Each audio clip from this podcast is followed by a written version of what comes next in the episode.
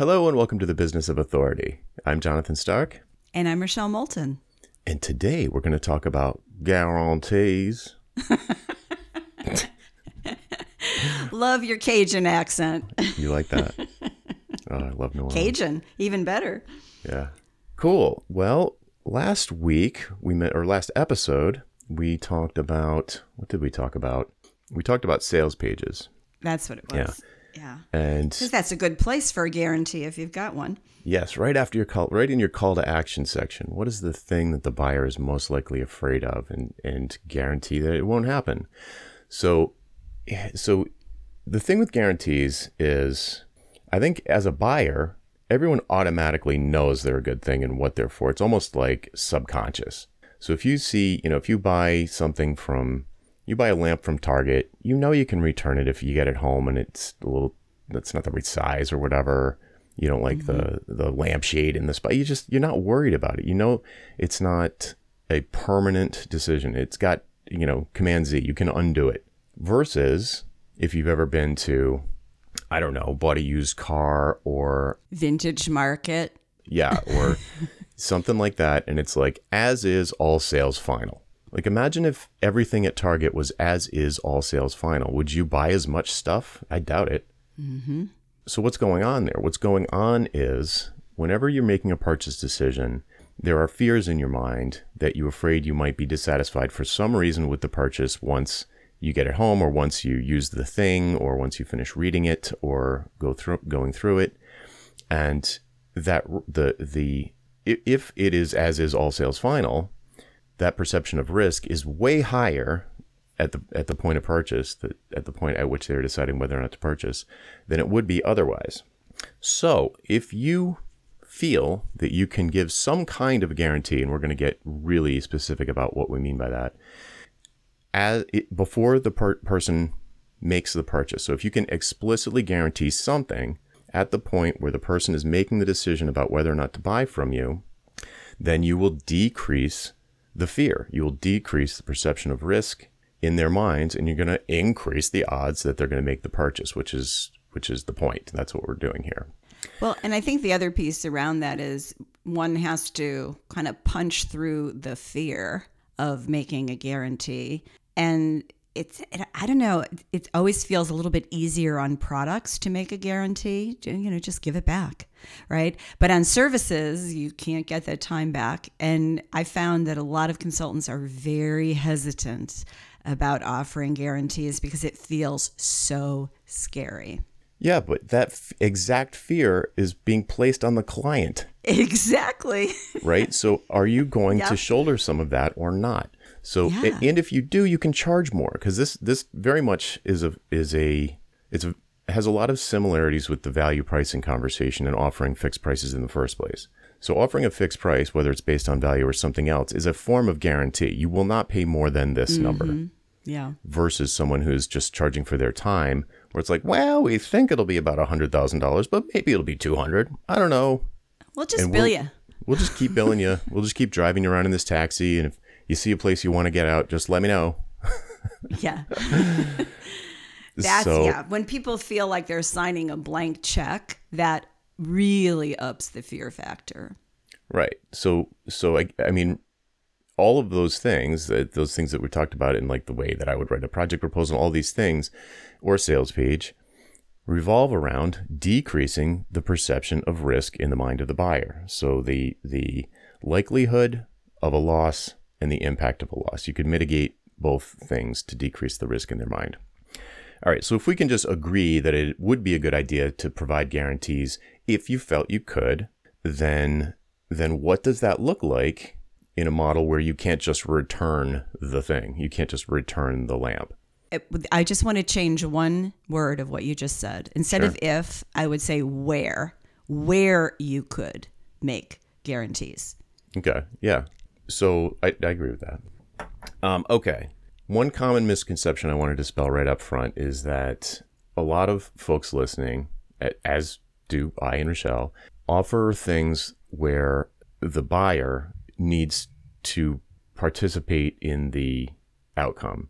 So it creates this this binary in the seller's mind like well i can't guarantee the outcome because i can't control it. Like only they can right? So if, if, we talk about upstream and downstream a lot. So like if if the thing that you provide is upstream of the desired outcome and there are other things you know you have to pass the baton to the client or the client's team or some third party to really cross the finish line or your piece is going to be done in 2 months but the finish line won't ultimately get crossed for 2 years and you know at which point mm-hmm. a mm-hmm. hundred other things could have happened to the market or to the business or whatever else that that caused the desired outcome to not come to pass you it would be well it would be amazing if you guaranteed it anyway right like like i'm gonna i'm gonna redo your branding in q1 and i guarantee that by q4 the following year your revenue will be doubled.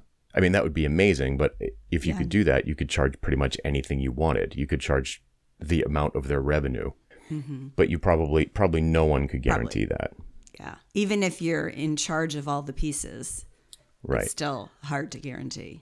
Right, but but let's say you're not in charge of all the pieces. You're not in charge of any of the execution. You're not even overseeing the thing.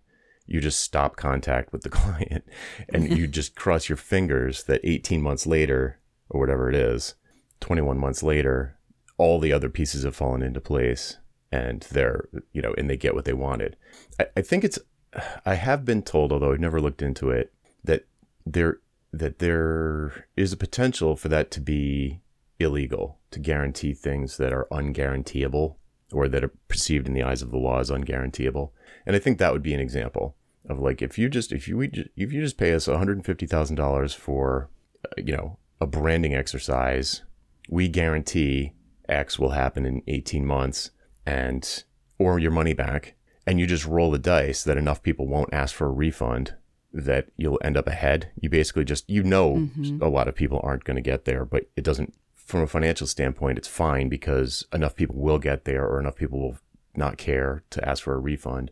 You'll still end up way ahead because you can charge way more Ugh. than you would have otherwise. Yeah, like at a certain point, it gets gross. yeah, I have so much distaste for that idea. Yeah, I once read in a book. I think it was a Dan Kennedy book about. It wasn't Dan Kennedy, but it was he was inter, the, the author was interviewing someone who or quoting someone who said, you know, if you're not if you don't have twenty percent of your buyers ask for a refund, your guarantee is not good enough.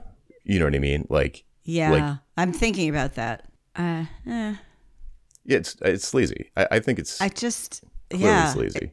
Yeah, it's like push it to the envelope because you'll still make more money. I just uh, yeah. Yeah. I mean, my goal is not to have anybody ask for a refund because they're thrilled.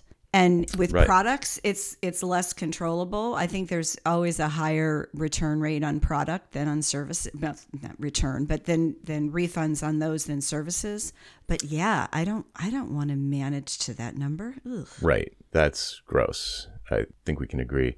So okay, so let's start. Uh, let's go from maximum sleaze to minimum sleaze. So I think yes, right. Let's have this be a sleaze-free zone. Sleaze-free zone. so most, most if not all, I mean everyone I've talked to about about their business, especially in the software space, that's where most of my people are. Uh, they can all point to a, a situation where they were really embarrassed by the way something played out. Like, oh man, I really underestimated this, or I really should have known, or mm. I made the wrong decision a month ago and I took them down a rabbit hole. And they do things like, and to make up for it, they either eat hours, they fall on their sword, they split the difference, they they do things to remedy the situation. It's very common, especially the yeah. eating hours piece. A lot of a, a, I can't I'm sure everybody who's ever billed by the hour has eaten hours because they're like, man, that took me six hours. And I thought it was going to take me one. Yep. We've so all been what, there.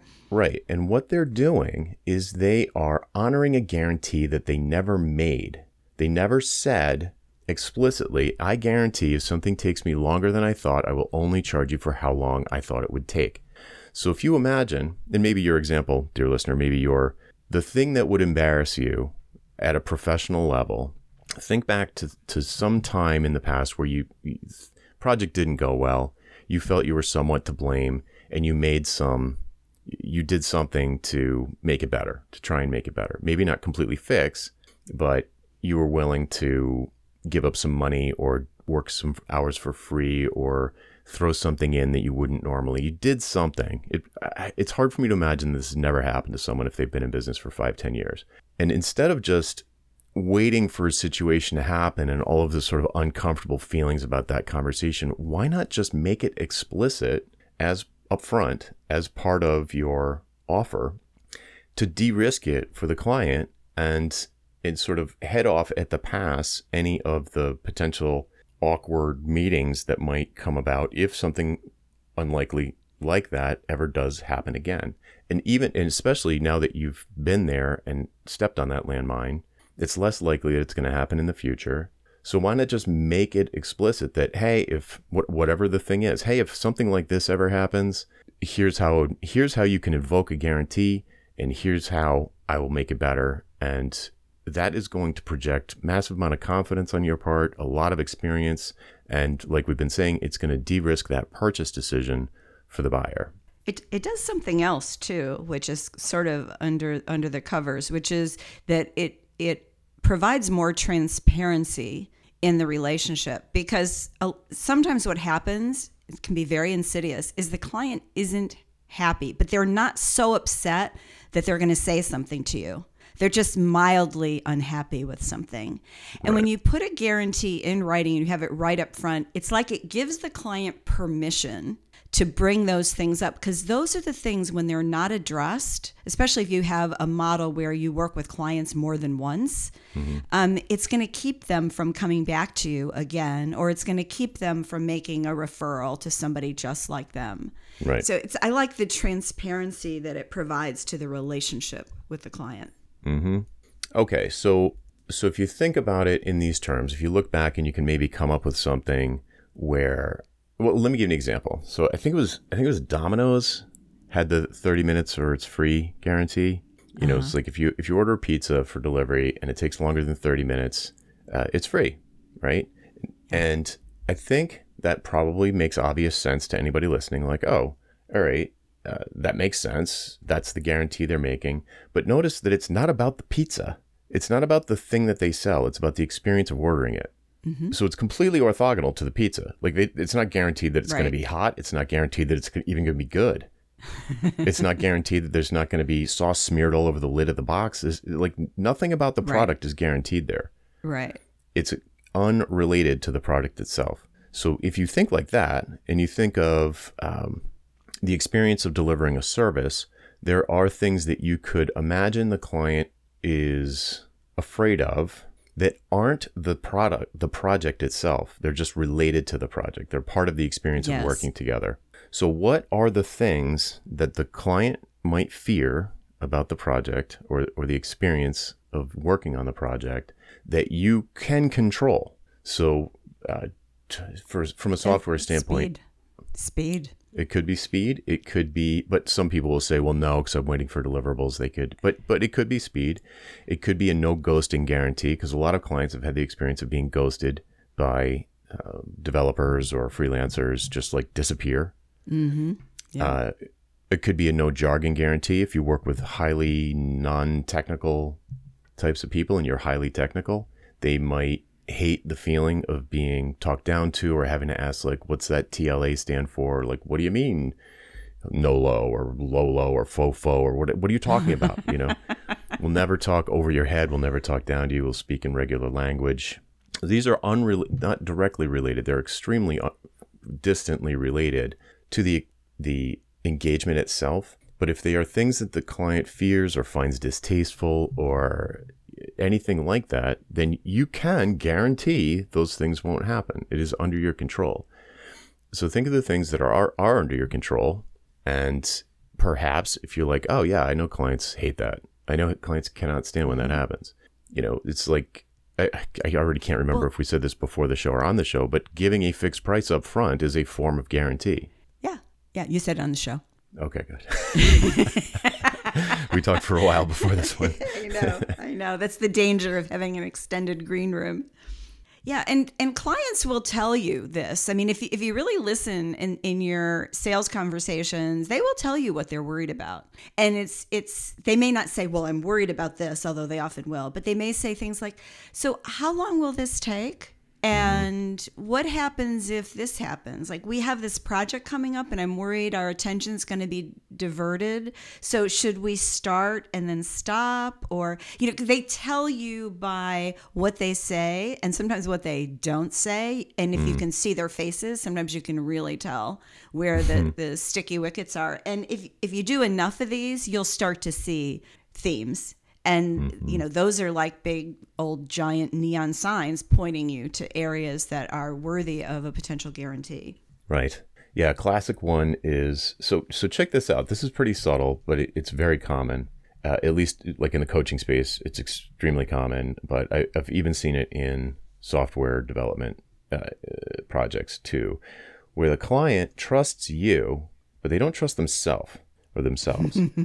So they're like, I, I believe this claim is credible. I think this price is totally fair. This, I, I believe that you can help me make this transformation, but I am positive I'm going to drop the ball because I've got ADD, shiny object syndrome. It's happened a hundred times before where we started this project all guns blazing and then life happens. We get distracted. Amazon does something in our market and we have to, you know, all hands on deck. Some client fire blows mm-hmm. up and we have to get, so it's like you can't stop any of those things from happening, but you could address that fear with something like, you know, uh, a red alert guarantee. When I see you chasing a shiny object, I will not stop yelling at you about it until you either get back on track or fire me. You know, something like that. You can control that. And if that's what they're afraid of, if they're afraid of themselves, then you could perhaps come up with something that would allay that fear somewhat. yeah So yeah, so let's see. So we've got I've got a list. I've got I must have a half a dozen articles coming at guarantees from different angles at, on my website. If you want to Google for my name and guarantees, you'll find a ton of stuff.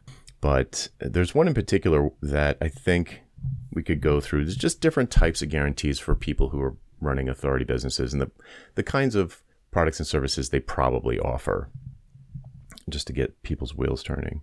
Uh, does it seem like a good time to go through that? yeah yeah let's talk about that Cool. All right, let's get the easy one out of the way. We've already mentioned it a couple of times. But if you offer some kind of an info product, a book, a course, whatever, then you know a video course, something self self service thing where where on the sales page it's a buy now button. There's mm-hmm. zero touch sales, zero touch delivery. They click the button, they get the thing, and it's so it's it's like why wouldn't you have a hundred percent money back guarantee on something like that, even though they can't really return the thing. Yeah. Right? Like obviously yeah, digital download. Yeah. right. It's they could delete it, but that you know, but but it's no skin off your nose really. So for an right. info product, it, it makes a lot of sense to just offer an unconditional 100% money back guarantee. You know, if you're unsatisfied for any reason, I'll refund your pur- purchase in full, no questions asked. Just shoot me an email to guarantees at jonathanstark.com and you don't even, we don't even need to talk about it. You know, so you just might as well. I- yeah I, I agree but you can time bound bound it time bind it if you want to so you Mm-hmm. could say you know 30 days a lot of people do that because at some point you want to recognize the revenue versus holding it for returns so True. I, I would i might time time bind it Mm-hmm. depends on what it is but yeah it depends on the yeah on the price right so if it's if it's a thousand dollar video course or something that you might want to start to do something like that um I yeah do if a it's very a $49 roadmap you know yeah. just do it. Right. Just do it. Yeah. I do something I do sort of a hybrid thing for my workshops which you can't just download. They they're dripped out over time. You know the, the shortest one takes five days but this you know one pricing seminar takes like 12 weeks. So the the guarantee there is satisfaction guarantee unsatisfied for any reason. I'll refund your purchase in full if you go through the whole thing. So Yeah. i don't give people's money back for bailing in the middle. You know if they're like uh you know i got whatever uh turns out i got fired from my job and i really want that thousand bucks back or whatever. No you you have to go through the thing. And if you're really not satisfied with it then let me know. No one's ever taken me up on that but there i have had a thing where and this is another another um, type of guarantee you could you could give that's not 100% money back, but it's very easy, which is uh, if for whatever reason you need to drop out of the course, free take you can retake it for free the next time it's launched. Which Yeah. is again, it's like no skin off my nose, right? So that could be that could be something for people who, if you offer some kind of a cohort based thing that's uh, that's got like a uh, enrollment window, uh, free retakes would be any really if you offer any kind of training that's digital, remote, where you're you're going to be running it in the future anyway.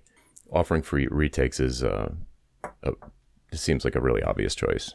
Well, and some people include it. Like if you buy this thing, you buy it once, you can come back and take it anytime. And those are really tend to be higher end things, but Right. that's another option.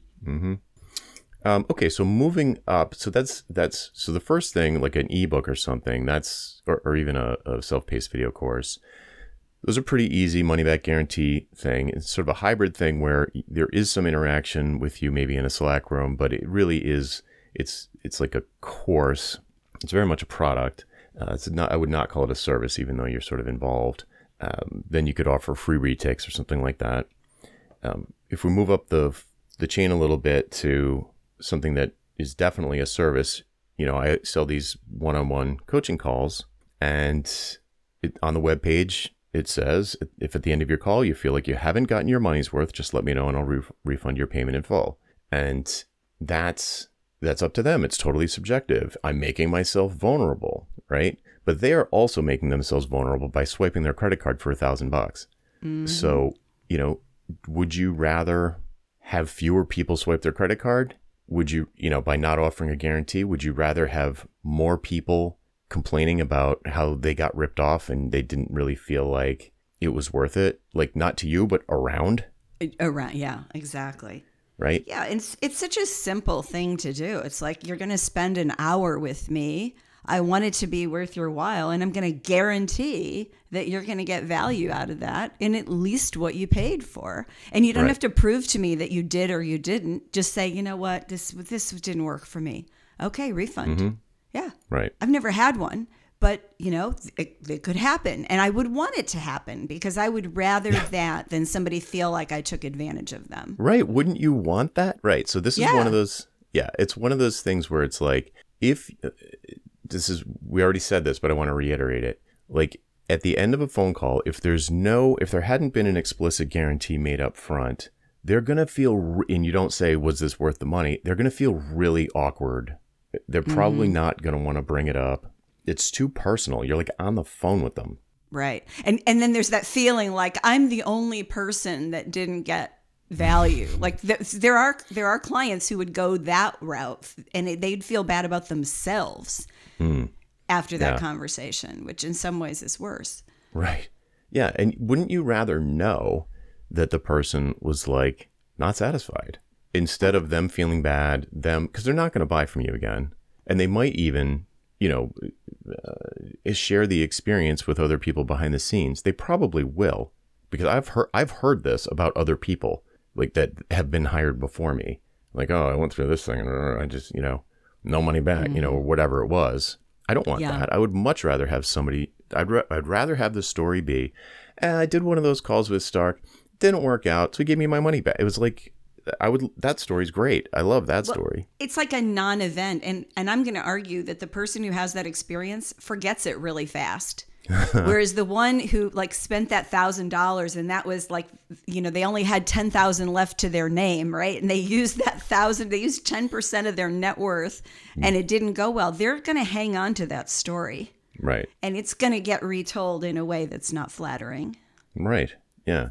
I would much rather. And I've had I've had some email exchanges after. Uh, I mean, I've had people not ask for a refund. I think one time. Usually, what happens is I get to the end of the call and I can tell.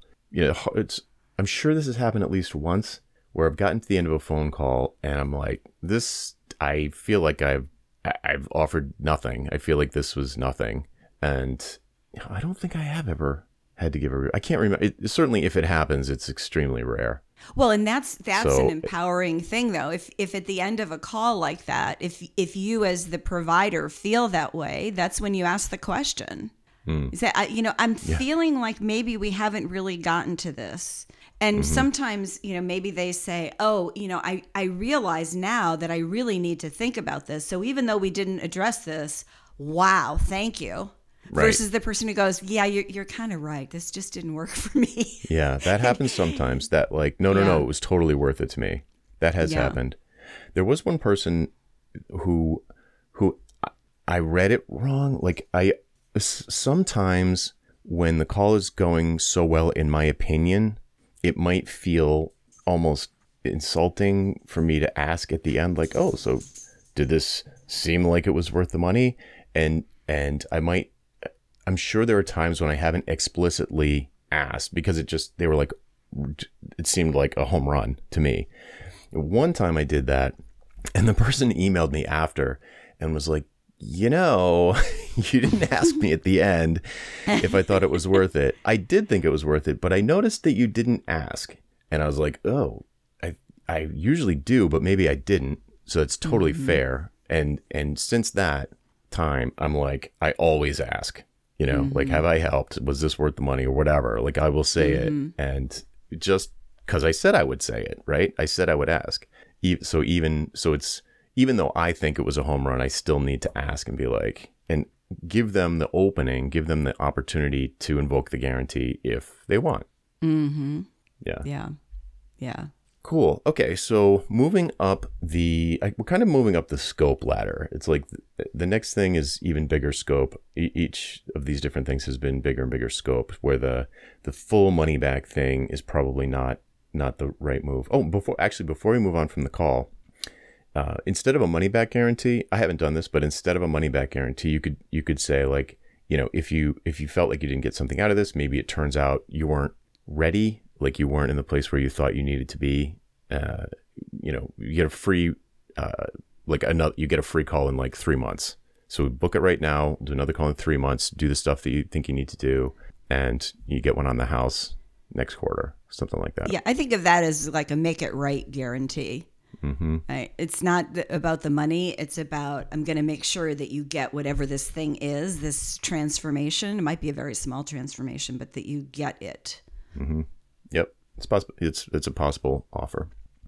Uh, okay, so again, moving back up, uh, for many years, my all, basically all of my income came from ongoing monthly advisory retainers, and those I think it's fair to say, without exception, all follow a particular kind of arc, where the buyer is in a situation where they are about to make a huge investment of time and money in something that they are really uncomfortable with. They know they don't, they know that there are unknown unknowns and they want to de risk mm-hmm. it. So they look for someone who's an expert at the kind of thing. And when mobile was still ramping up and I had a popular book on the subject, I would get these advisory retainers with big companies who wanted to de-risk these bet the business kinds of projects where you know the kind of they were spending the kind of money that would get them fired if it went sideways or that would get them in mm-hmm. trouble if they were the you know if they were the owner get them in big trouble with investors or with the board. So they they were perfectly willing to spend whatever 10% to buy an insurance policy which is the expert in the room you know is expert on speed dial for mm-hmm. this usually months but you know more often years long undertaking. And the arc of the of the thing would always be the beginning there was tons of excitement and there was a lot of energy from both sides a lot of really really important upstream questions like the kind of strategic level questions that you don't want to get wrong because they're going to have downstream effects for a year or more. And you know all of those there's like a lot of the highest level people in the room everyone's highly engaged. And then you'd move into like execution mode. The highest level executives would kind of peel off and you're dealing with second tier you know their direct reports and that sort of thing. And it would it would get into this kind of rhythm for some period of time the bulk of it maybe 80% and then there'd be a ramp up for some kind of a launch or some kind of a big milestone and then it either worked or it didn't and then there usually worked and then there would be like a tailing down where the retainer is kind of mm, decreasing in value rapidly because Right. the scary thing is over and or or at least it's stable and this sort of S curve they're at the top of the S curve and they love having you around. You've created a relationship with them. You give them a sense of security about stuff, but the stuff that you give them a sense of security about is secure now, so they don't really need you around. And they start to look for things for you to do because they don't want to fire you. They don't really know how to disengage. But the point is, these are long engagements, and the value is probably highest at the beginning, medium in the middle, and low at the end. So you're not at that point going to give a money back guarantee for 18 months of you know uh, you know two hundred thousand dollars worth of retainer.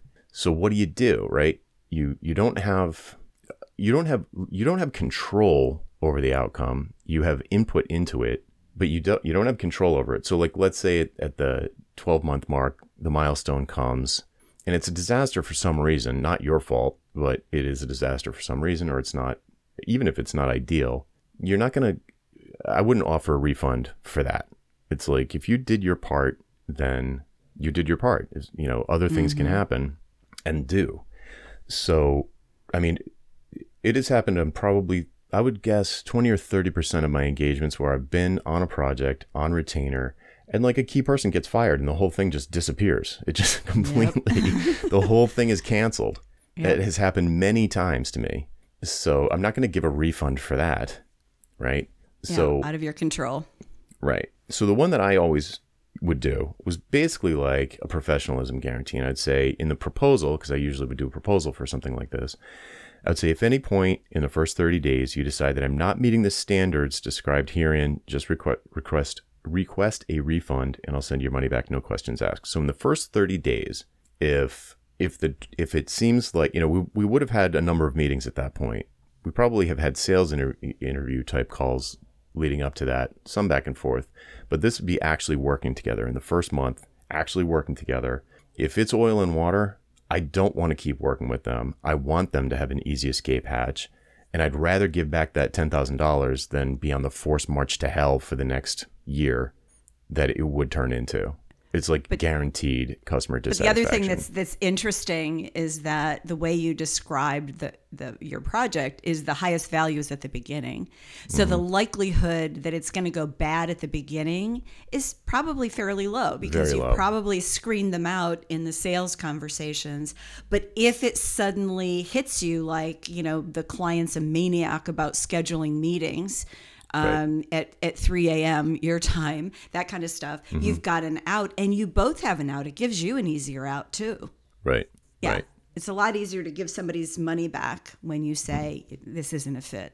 Right. And the way I've phrased it, which I think originally came from an Alan Weiss proposal, but the way I've phrased it here is under my control. Like if I'm not meeting the standards described here, right? It's Yeah. it's like I'm going to be professional. I'm going to you know be You responsive. return your calls in this amount Yeah. of time, or yeah, exactly. all those right. things. And all yeah. of that stuff's explicit. It's like, you know, this is the turnaround time, you know, 24 hours, but usually it's more like 90 minutes during business hours. And so, and, and so if I didn't do that, I would feel it's, I would feel bad and I would want to give them some kind of remedy. Like, it's just like, like, what is the thing that would embarrass you on the project? Make that your guarantee. Cause then you can control those things that you, you know, you wouldn't do. Yeah. Yeah.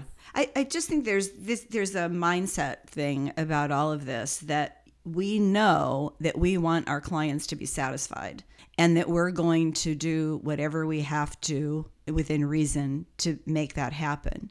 So build it into the guarantee. And then the fear is that you're going to get this client from hell who's going to use and abuse you. But hey, you're a willing participant. You've got this opportunity right on the front end to define your working relationship and to shift it if it doesn't work for you. So I, I just I love guarantees in these situations. It's empowering to have a guarantee, not scary. Yeah, I mean, that reminds me of a story that's it's not it's it's related. It's not guarantees related, but it's related to that situation and where there wasn't a guarantee, uh, so it became super awkward where I've had at least 3 people over the years, probably more, I'm probably forgetting half of them, who were on this project that's going sideways. It's still toward the beginning of the project, but it's going sideways and they know it. It's doomed. The they're the wrong fit, whether it's client personality mismatch or um, the client is just ignoring their advice and doing the exact opposite. And they're like, I know this is going to be a nightmare and it's going to be a long nightmare. And I've, I've advised people, I've done this myself, to give back five, ten thousand dollars of either down payment or or initial payments and just walk away from the project. And that's always a tough pill to swallow to, you know, write a client a check for five or ten grand. But everybody, including me, has the exact same experience as soon as they do it, which is like, oh my God, that was the right thing to do. The instantaneous lift of, of pressure off of your shoulders.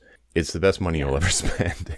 Yeah, and it feels so weird because it's like, well, they screwed this up. Why am I giving them money? Yeah, so you can get out of this and move on to an ideal client. And exactly. it's yeah, I agree. It's worth every penny. This is, you know, this is about being professional and that includes you're getting to work with the people who you can really help and who want the help versus the ones who, you know, stymie you at every at every pass. Mm-hmm.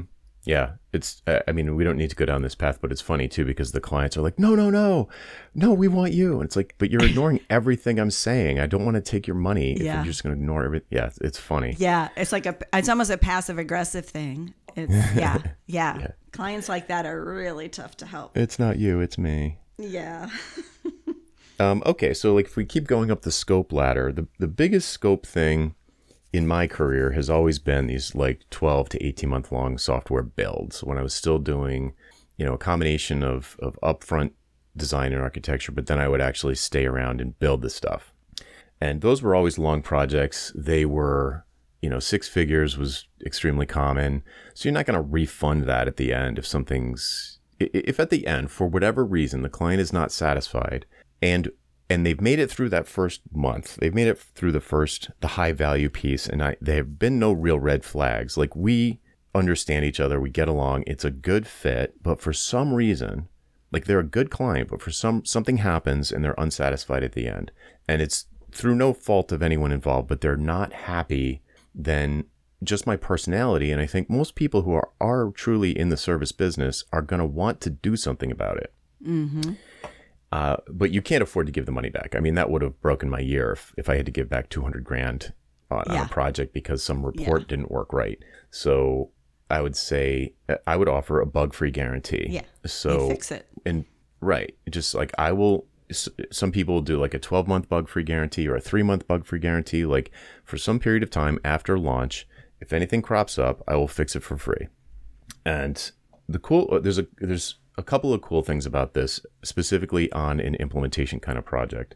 Uh, one thing is that it will make your you could use it as your top tier option. You know it doesn't have to be the guarantee on every option of your of say a three option proposal. It could be the top tier includes 12 month bug free guarantee if anything happens it's like a warranty in a car almost. Like if anything happens yeah. then i'll fix it for free. And that is Actually, gonna- it's like it's like the it's like the refrigerator ones where you pay extra for this the service guarantee or Right. warranty. Yeah. Sure. Because Sure. that's part of what's built into that higher price on the third option. Right. So you could do it like you could just do it on the top tier. Um, the other thing it does is it answers the question that could be lurking in the buyer's mind. You know, if you give a fixed price, and they might think, well, how do we know the person's not going to cut corners to finish this really quickly and just give us a load of steaming garbage that works, but it's going to, you know, just be a clunker. And if you've got a bug-free guarantee, that answers that question. So you're mm-hmm. you have a you'll be on the hook. So why would you do that? You wouldn't release a steaming pile of garbage, you know, cut corners and just you know, tons of technical debt and all that. You wouldn't do it because then you're just going to be on the hook to to maintain the thing for an extra year. Like no thanks. Right. So it, it can answer if they have this lurking concern that you're going to cut corners to fit the price. Then you say, well, why would I do that? I, mean, I have a financial incentive to not do that because then I'll just I'll have to spend all this time fixing it later. Why not just do it right the first time? Um, so that's cool. Well, there's there's another way to think about some of those things. I I have to think about whether this would apply to a software project, but it certainly applies to a lot of other kinds of consulting projects where you get a lot of pushback on your fees. Let's assume you're not doing, uh, you, you haven't gone through the value pricing exercise and you're saying this thing costs, let's say $500,000. Th- that's the price. And the client's pushing back on you on the fees.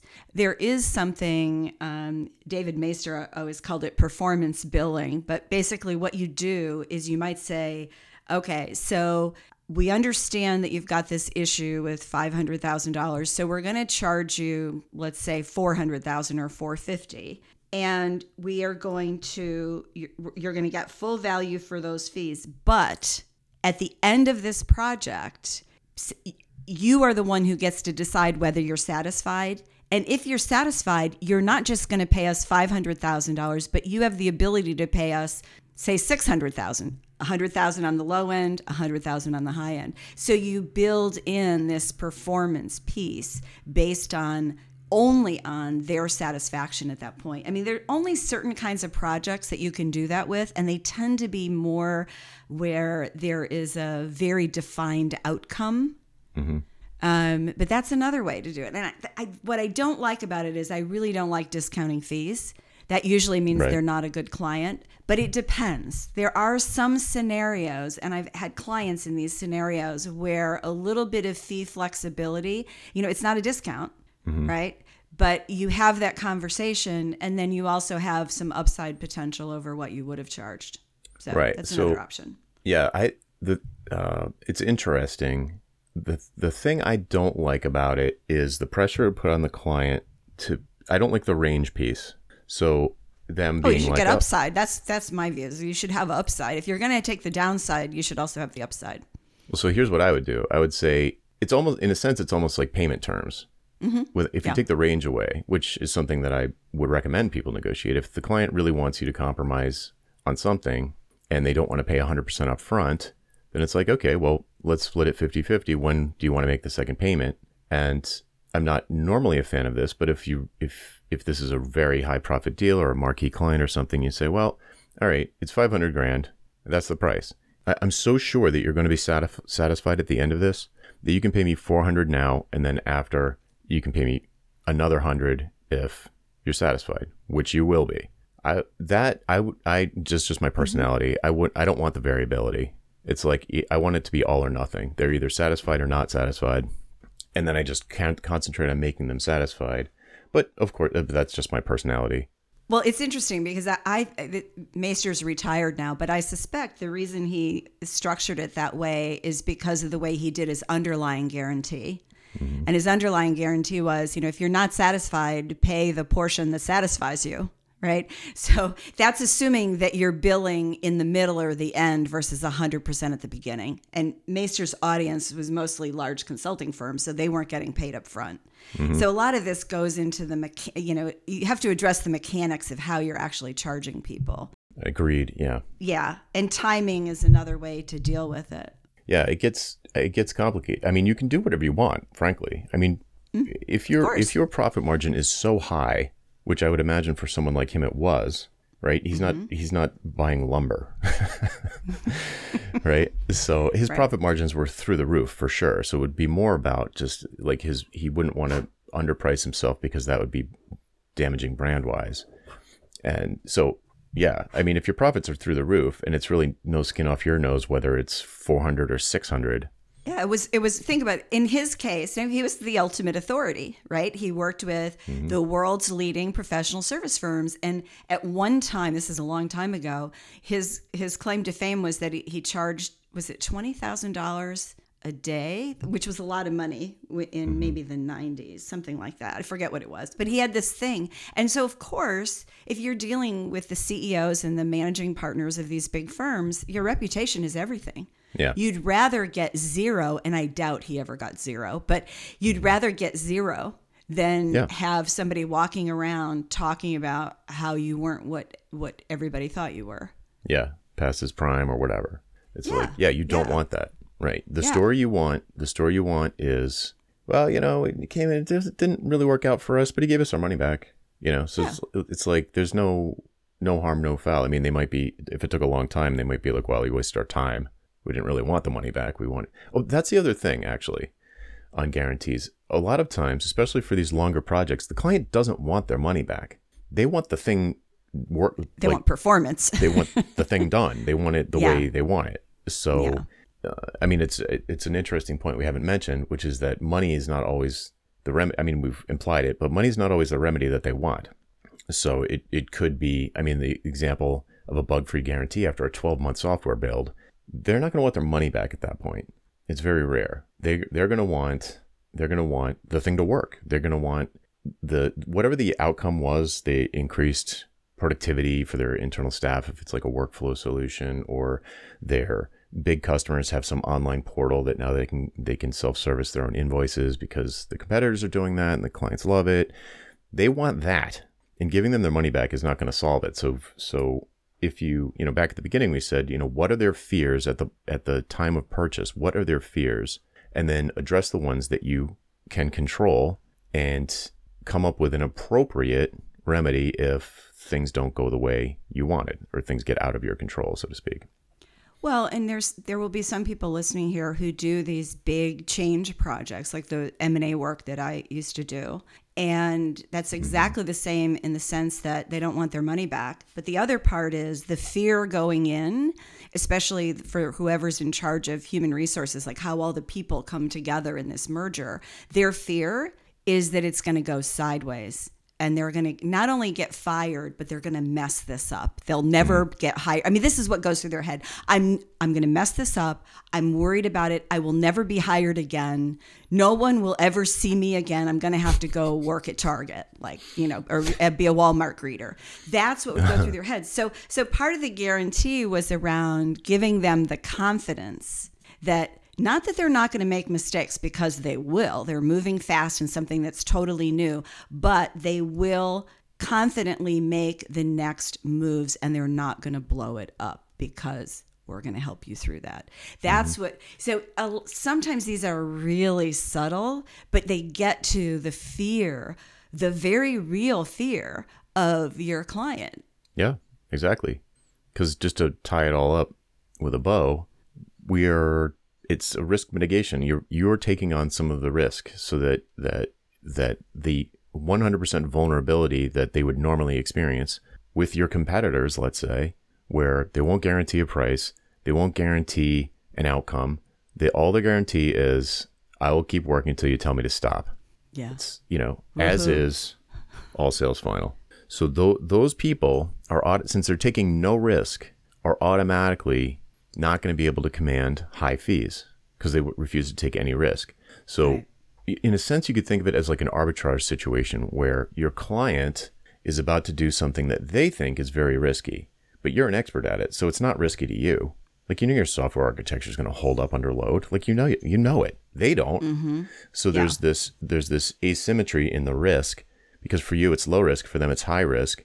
So you air quotes take it on you you take on the risk for the piece that they're not an expert at and you can charge a premium for that and then it's mm-hmm. but it's not you're taking away let's say you're taking away a hundred risk units from them but you're only taking on two yeah it's like it's kind Arbitrage. of hard to describe what i'm seeing in yeah. my head but yeah yeah no I, I get it because it's it's how different people value things different ways and when we know how to get things done like somebody comes to me and says, okay, uh, this is what I want to do with my business.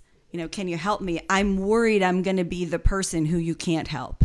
Right. So how can we? How can we? Right. That's what people say. I'm, I'm going to yeah. be the exception. I'm right. going to be the one. I've heard that. And yeah and and the way that that we all work hopefully is that we weed the people we can't help out in those sales conversations. Right. So by the time we're you know we're talking to this person we know that they're they are someone who can be helped. And right. so you have the conversation around that and then you you help to change i don't want to say change their perception. I guess de-risk is a good way to think of it. You're de-risking it um, and that's what where just the acknowledgement that that your potential client is feeling that way is really important. Just acknowledge mm-hmm. it to yourself, if not to them, and that will make it more smooth because you'll see the ways that you can make it more comfortable for them at, at no cost to you. Right, no cost to you. Yeah. Cool. I think we've been around the track on this one. you think? Yeah, I mean, like I said at the beginning, I you know, I have a half a dozen articles on different kinds of guarantees. So if you have lingering questions that we didn't get to, for example, what's a bug? That's a really common question. What if they break something and they think it's a bug with your bug free guarantee? So you can find all of that stuff by just Googling for guarantees plus my name. And it is on the website. I guarantee you'll find it there. Touche. Yes. Cool. All right. Well, that's it for this week. I'm Jonathan Stark. And I'm Rochelle Moulton. And we hope you join us again next time for the Business of Authority. Bye. Bye bye.